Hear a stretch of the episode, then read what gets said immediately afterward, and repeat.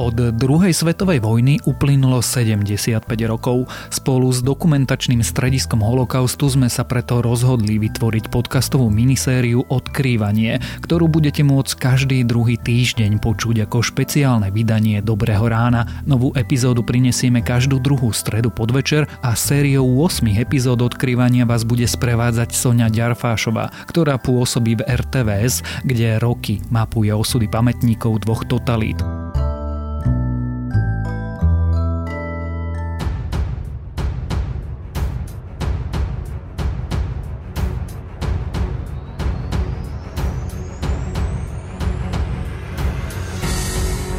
Milí priatelia, počúvate už tretiu časť špeciálneho podcastu s názvom Odkrývanie, ktorú vám prináša dokumentačné stredisko holokaustu. Odkrývať v ňom chceme temné, ale aj biele miesta našej minulosti. A pozrieme sa na tragédiu holokaustu aj na našu nedávnu históriu s odstupom 75 rokov, ktoré uplynuli od konca druhej svetovej vojny. Pozerať sa na túto históriu budeme cez ľudské príbehy, moje meno je Sonia Ďarfašová a v tomto podcaste sa rozprávam pravidelne s Janom Hlavinkom, riaditeľom dokumentačného strediska holokaustu a historikom Historického ústavu Slovenskej akadémie vied.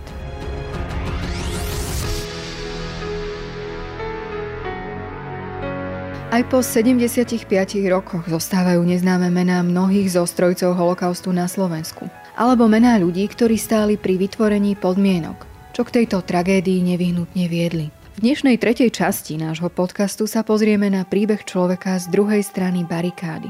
Bol to nenápadný úradník s veľkým vplyvom, ktorý počas druhej svetovej vojny ako sivá eminencia režíroval v slovenskom štáte arizácie, teda štátom riadené okrádanie židovského obyvateľstva. Nikdy za to neniesol zodpovednosť a pred 75 rokmi zmizol s časťou peňazí, ktoré ukradli deportovaným ľuďom bez stopy. Hoci sa dostal aj na zoznam hľadaných zločincov, jeho pravú tvár sme spoznali až nedávno. Nenájdete ho na fotografiách na nejakých tribúnach. Nenájdete s ním e, veľa rozhovorov v médiách. Neexponoval sa. Ťahal nitky z pozadia. On sám o sebe udržiaval taký nízky opatrný profil a pritom bol mimoriadne vplyvný. Dokonca e, nemecký poradca pre židovskú otázku pri slovenskej vláde Dieter Vysliceny ho charakterizoval ako muža s výnimočným mocenským postavením. Kto bol teda v skutočnosti pravý režisér arizácií na Slovensku? Augustín Morávek.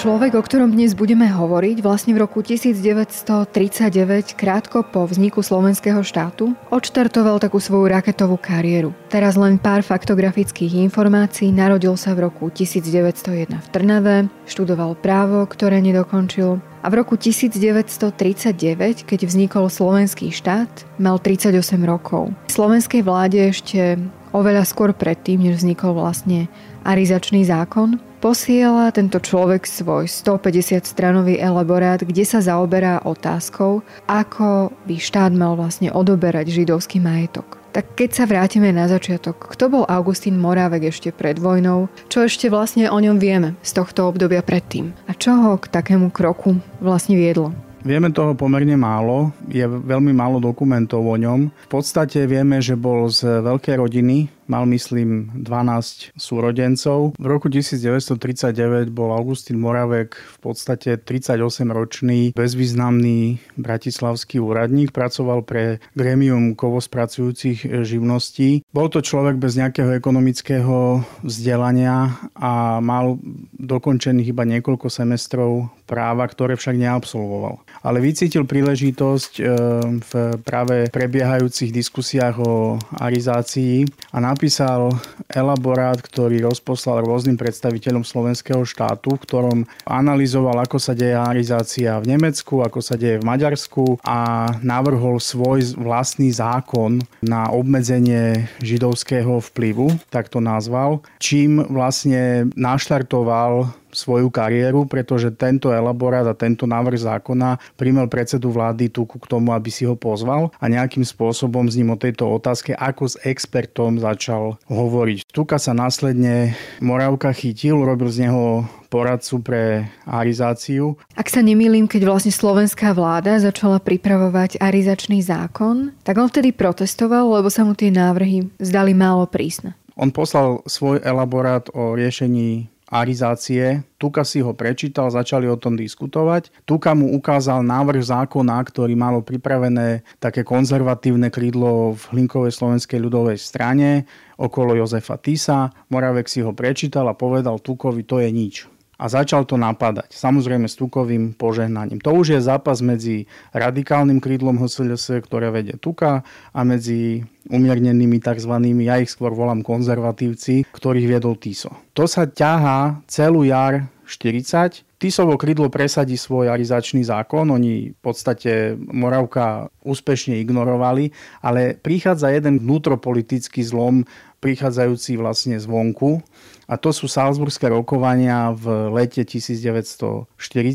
Tam Hitler v Salzburgu viac menej preplieská umiernených a dá viac moci a vplyvu radikálom a teda Tukovi. A Tisovo krídlo sa pomerne stiahuje do úzadia aj zo židovskej otázky. Tuka sa chytá kormidla v židovskej otázke a hneď v septembri 40 vytvára ústredný hospodársky úrad ako hlavný úrad pre arizáciu židovského majetku a tam posadí Moravka za predsedu ústredného hospodárskeho úradu.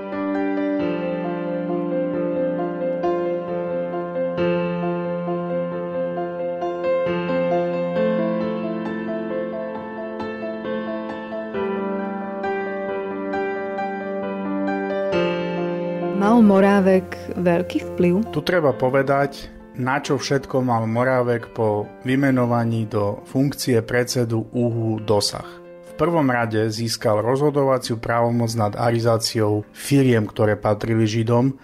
V tom čase ich označovali židovské podniky. Následne v priebehu niekoľkých mesiacov v roku 1940 získal ústredný hospodársky úrad plnú kontrolu nad domami a bytmi Židov, nad ich zablokovanými bankovými účtami, nad cennosťami a predmetmi z drahých kovov, ktoré museli Židia odovzdať a nad zamestnávaním, teda pracovnými povoleniami Židov. Pokiaľ ide o to, ako Moravek pracoval, Veľmi sa neexponoval, ale mal veľký vplyv. Bol to človek, ktorý celý čas viac menej udržiaval svoju pozíciu tak, že ťahal nitky z pozadia.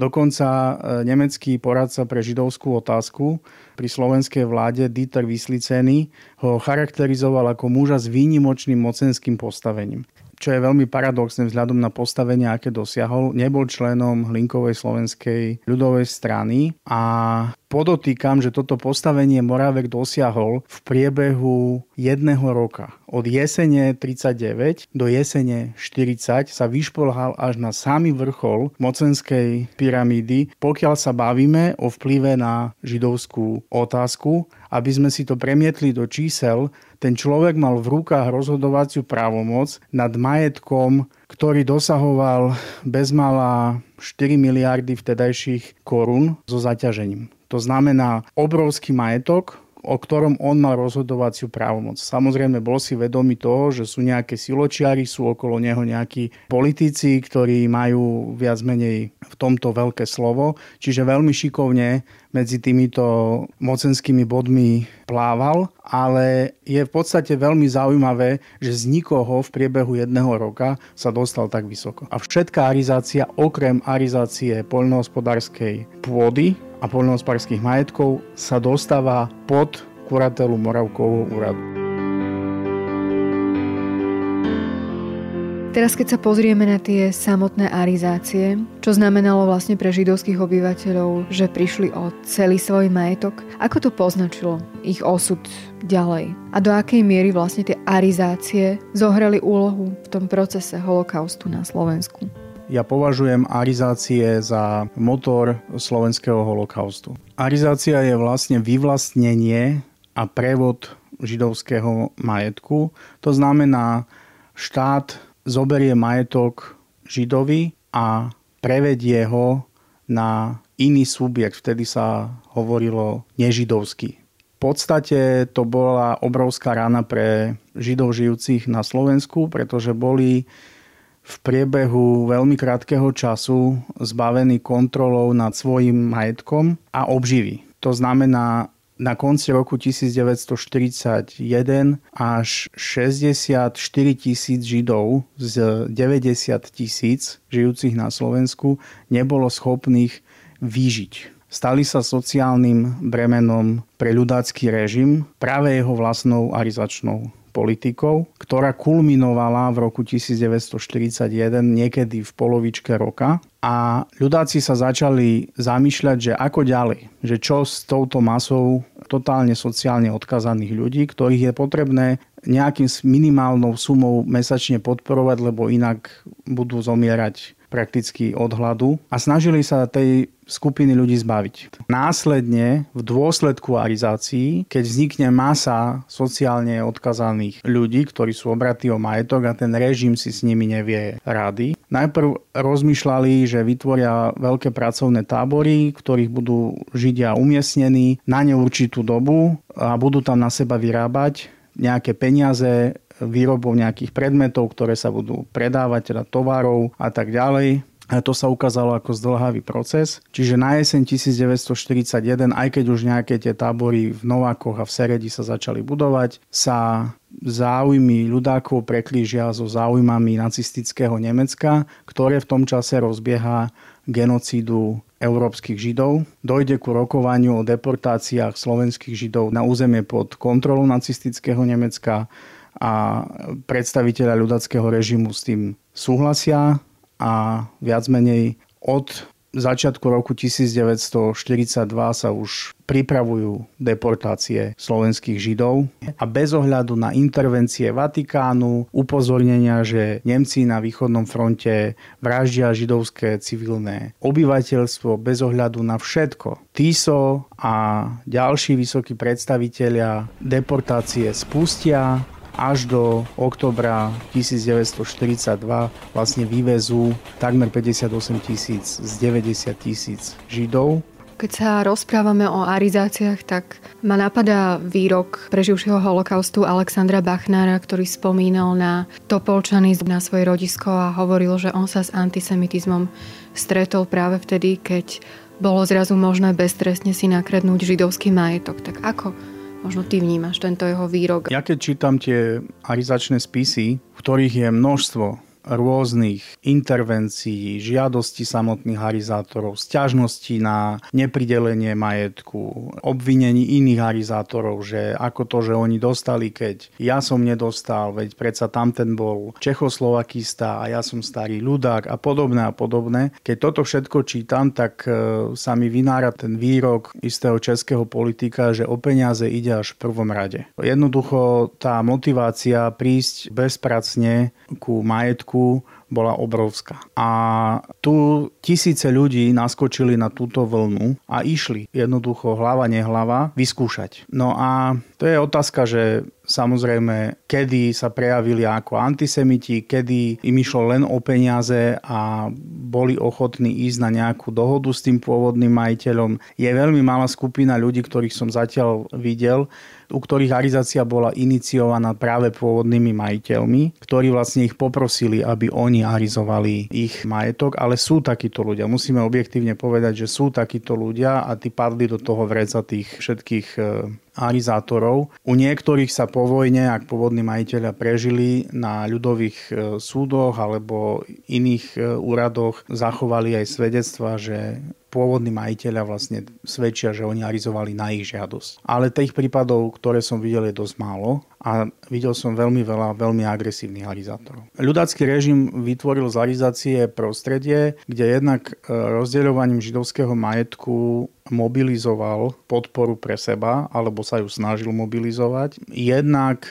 nejakým spôsobom sa snažil ako keby odmeňovať svojich verných alebo posilniť ich, lebo veľa tých, povedzme, ľudáckých malých predstaviteľov alebo úplne tých takých na tej najnižšej úrovni toho mocenského rebríčka e, bolo chudobných a tým chcel nejakým spôsobom za zásluhy ľudáckom hnutí nejaký ten majetok dať a zároveň si tým zabezpečiť do budúcnosti aj možno z ich profitu tiež nejaký podiel cez všelijaké zbierky, akcie a podobne. No a málo sa o tom hovorí, ale takouto veľmi zásadnou formou arizácie bola vlastne arizácia malého hnutelného majetku, ktorý ostal v obydliach podeportovaných e, židoch, ktorý bol z istej časti rozkradnutý práve v období tých prebiehajúcich deportácií, keď proste odviedli rodinu a ten e, majetok ostal v nejakom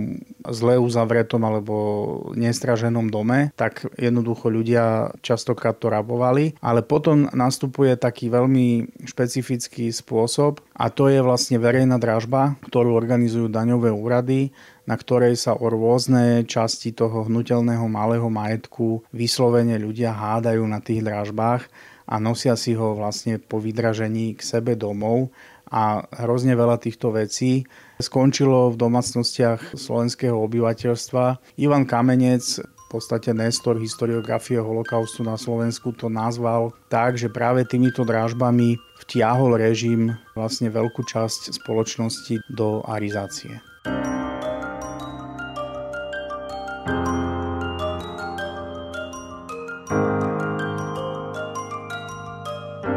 Ďalšia vec je ale to, že on nielen ten úrad riadil, ale on aj sám arizoval. Dokonca jeho rodina arizovala.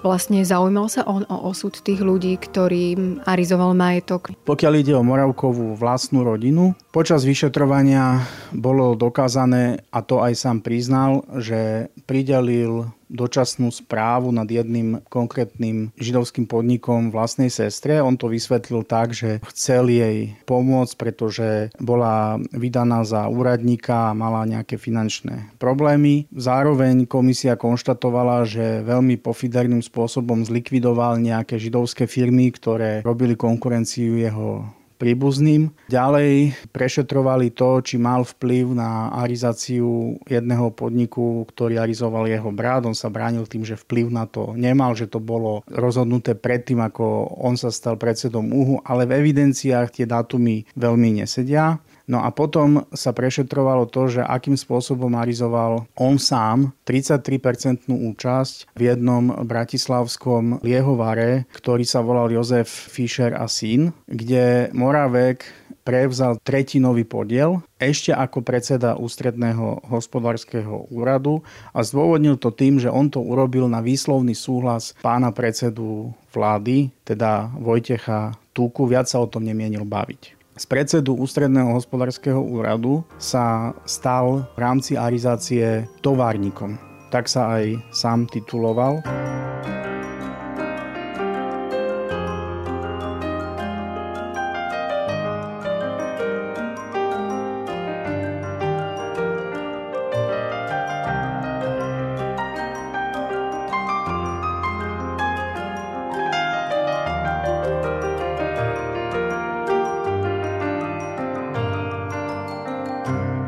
My sme hovorili už predtým o vyšetrovaní vlastne s tým Moravkovým vedením toho úhu, teda ústredného hospodárskeho úradu.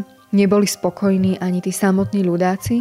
Arizátori sa o ten majetok doslova byli, k tomu sa ešte vlastne dostaneme aj v našom rozhovore. Ale možno ešte predtým. Už sme hovorili, že mnohí, ktorým odobrali ich majetok, zarizovali, tak boli neskôr deportovaní, väčšina z nich. Vieme, aký bol napríklad Moravkov postoj k deportáciám? Zachovali sa niekde takéto informácie? Áno, ústredný hospodársky úrad prirodzene bol súčasťou prípravy. Moravek do tejto veci aktívne vstúpil, jednak tým, že zlikvidoval akýkoľvek podiel židovských podnikateľov ešte v podnikoch v marci 1942 jednou vyhláškou proste zrušil akýkoľvek podiel židov vo firmách, ktorý ešte aký kde mohol byť a následne sa angažoval v príprave transportov. Sú zachované doklady o tom, že sa zúčastňoval porad o príprave transportov. Je veľmi zaujímavé, že ešte v 41.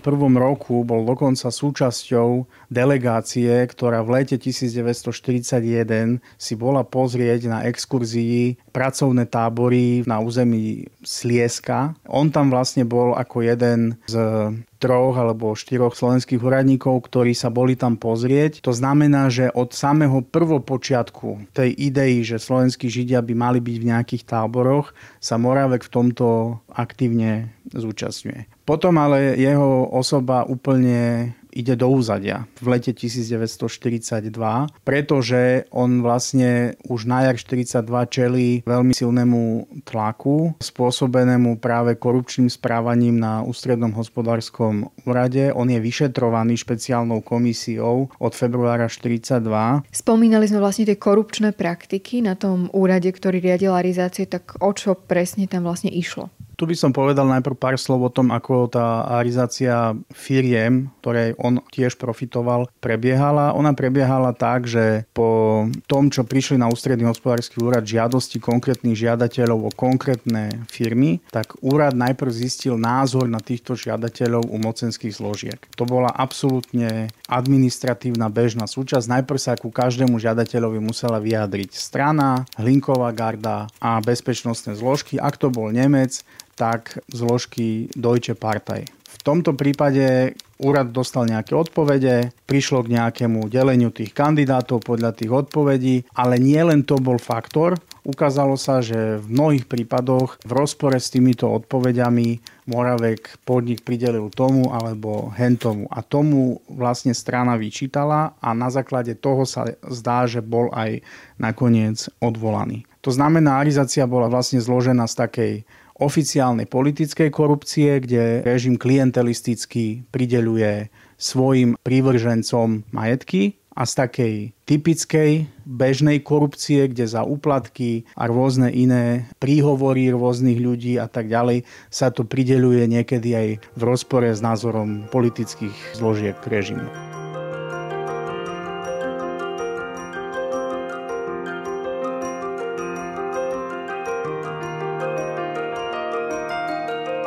Bol Augustín Morávek antisemitom alebo bol iba takým cynickým karieristom, lebo tradujú sa napríklad svedectvá o tom, že on udal vlastnú sestru, ktorá skrývala židovského lekára, doktora Tyrolera. Je to vlastne svedectvo pani Eriky Bránikovej, ktorá dodnes žije v domove pre seniorov Ohel David. Ako to bolo? Je to teda z jeho strany antisemitizmus, je to z jeho strany nejaký takýto karierizmus, kde sa nepozeral vľavo vpravo. Čo to je u Moravka? To sú dobré otázky, ale sú to veľmi ťažké otázky, pretože tie motivácie konkrétnych ľudí je niekedy veľmi ťažké bez ich vlastného vyjadrenia rozkryť. Samozrejme, že on sa prezentuje v tých dokumentoch ako nepriateľ Židov a tak ďalej. Ja aj inklinujem k tomu, že bol silným antisemitom, ale kladiem to viac menej ako otázku. Ja to otočím. To isté, čo by urobil ako antisemita, mohol urobiť aj ako karierista. My vidíme dôsledky jeho činov, nevidíme úplne 100% tú motiváciu, že či skutočne tých Židov nenávidel, alebo len mu išlo o kariéru a na tejto otázke sa prezentoval ako antisemita a vlastne ten majetok takto tiež chcel získať. Ak to posunieme, tak čo to hovorí o tom ľudáckom režime, že sa darilo práve takýmto typom ľudí, ako bol Augustín Morávek, naozaj, veď on sa dostal na najvyššie funkcie, tak čo to hovorí o tom režime ako takom? Musíme si uvedomiť, že ľudáci prišli k moci pod vplyvom tej medzinárodne politickej situácie, ktorú využili. Zároveň ten štát vzniká rovnako pod vplyvom tej medzinárodne politickej situácie. Tam je vnútri zápas mocenských krídel, ktoré zápasia jednak o moc, jednak o priazeň Hitlera, jednak o nejaké vlastné prospechy a tak ďalej. Ja sa vrátim trošku k tomu, čo som hovoril o tých vplyvoch na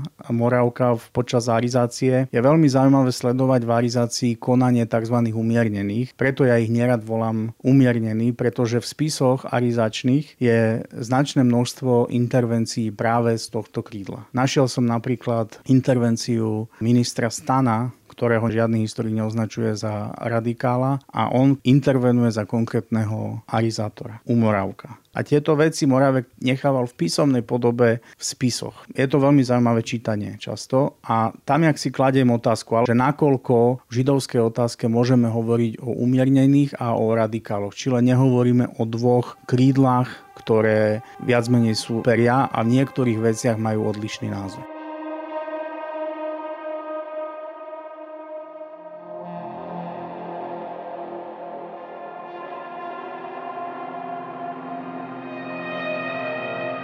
Na rozdiel od tých ľudí, ktorých majetok arizoval a ktorí boli po deportácii zavraždení, Augustín Morávek sa v pohodlí vlastne dožil konca druhej svetovej vojny.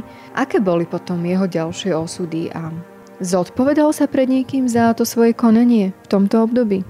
Historici dlho verili, že po skončení vo funkcii predsedu UHU, odišiel zo Slovenska. Ukázalo sa v posledných výskumoch, že to nie je pravda, že on tu bol až do marca 1945 ako továrnik, len sa stiahol z verejného života. Za všetky prešľapy, ktoré vyšetrovacia komisia zistila, nikdy nebol postihovaný nachádzajúca síce v materiáloch ústredne štátnej bezpečnosti, čo by naznačovalo, že niečomu mohlo dôjsť, ale ja som toho názoru, že práve vplyv tuku, jeho krídla a ešte aj možno nejaké protislužby ľudí, ktorí profitovali z arizácie, zabezpečili, že sa mu absolútne nič nestalo.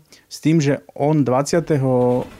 marca 1945 si prevzal nový pás vystavený na cesty do Chorvátska, Maďarska a Nemecka a odišiel. Viac ho nikto nikdy tu nevidel. Jeho stíhanie za činy v židovskej otázke prišlo pomerne neskoro, až niekedy v 47. roku. Bol na ňo vydaný zatýkač, bol zapísaný medzi hľadaných zločincov. Pátralo sa po ňom, ale jeho stopa zmizla podstate bol v neprítomnosti odsudený ľudovým súdom v Bratislave na 30 rokov straty slobody s tým, že nikdy nebol dolapený a nikdy si tento trest neodpíkal ale je naozaj veľmi zaujímavou postavou toho slovenského ľudackého režimu, lebo hoci sám nebol politicky angažovanou osobou v zmysle, že by bol teda starým tzv. ľudákom alebo mal nejaké zásluhy autonomistickom hnutí alebo niečo, tak sa na židovskej otázke vyviezol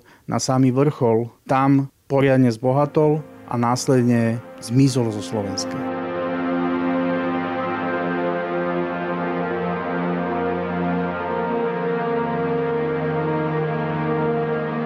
By zaujímalo, že ako to bolo s tým pátraním po ňom, že či naozaj sa aktívne po ňom pátralo, alebo to bolo tak pro forma. Myslím si, že sa spočiatku pátralo pomerne aktívne, ale musíme si uvedomiť, že v danej dobe sa pátralo po desiatkách, stovkách iných. Moravek bol úradník, ktorý, povedzme to tak, tie zločiny spáchal perom. Je to presne ten prípad toho úradnického páchateľa holokaustu. Nikde ho nevidíte na nejakých fotkách z koncentračných táborov alebo z nejakých rozhodnutiach typu povedzme príslušníkov SS, ktorí rozhodovali o masových likvidáciách. Ale keď sa zamyslíte nad tým, čo sa dialo pod vplyvom jeho rozhodnutí, tak on mal priamy dopad na tisíce životov. A treba povedať, že to vyšetrovanie prichádza veľmi neskoro. Zrejme asi pod vplyvom toho, že tí úradníci neboli v prvom slede všetci. Že jednoducho dávno boli rôzni gardisti a tak ďalej poodsudzovaní, ale ten úradník predsa len nebol až tak na radare boli aj takí, ktorí možno pripravovali podklady Moravkovi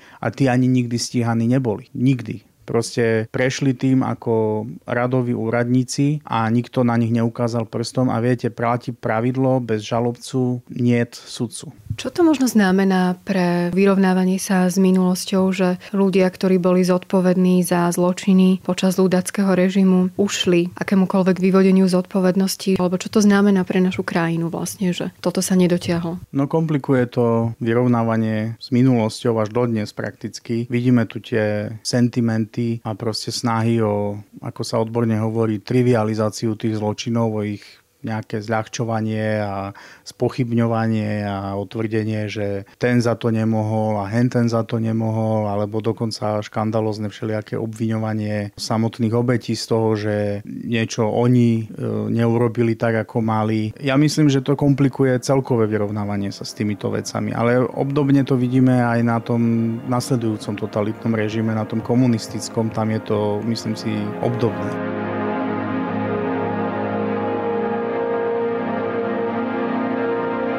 Na záver nášho podcastu tu máme tradične aj knižný tip. O Arizátorovi Augustínovi Moravkovi napísal knihu aj šéf Múzea Slovenského národného povstania Stanislav Mičev. Má ľahko zapamätateľné meno Augustín Morávek od arizácií k deportáciám. V knižke Historického ústavu Slovenskej akadémie vied s názvom Korupcia zase nájdete text historika Jana Hlavinku, ktorý kedysi objavil Moravkovú pravú podobu a dnes nám strojcu arizácií v tomto podcaste predstavil. Lúči sa s vami Sonia Ďarfašová. Veríme, že o dva týždne sa stretneme pri ďalšom príbehu.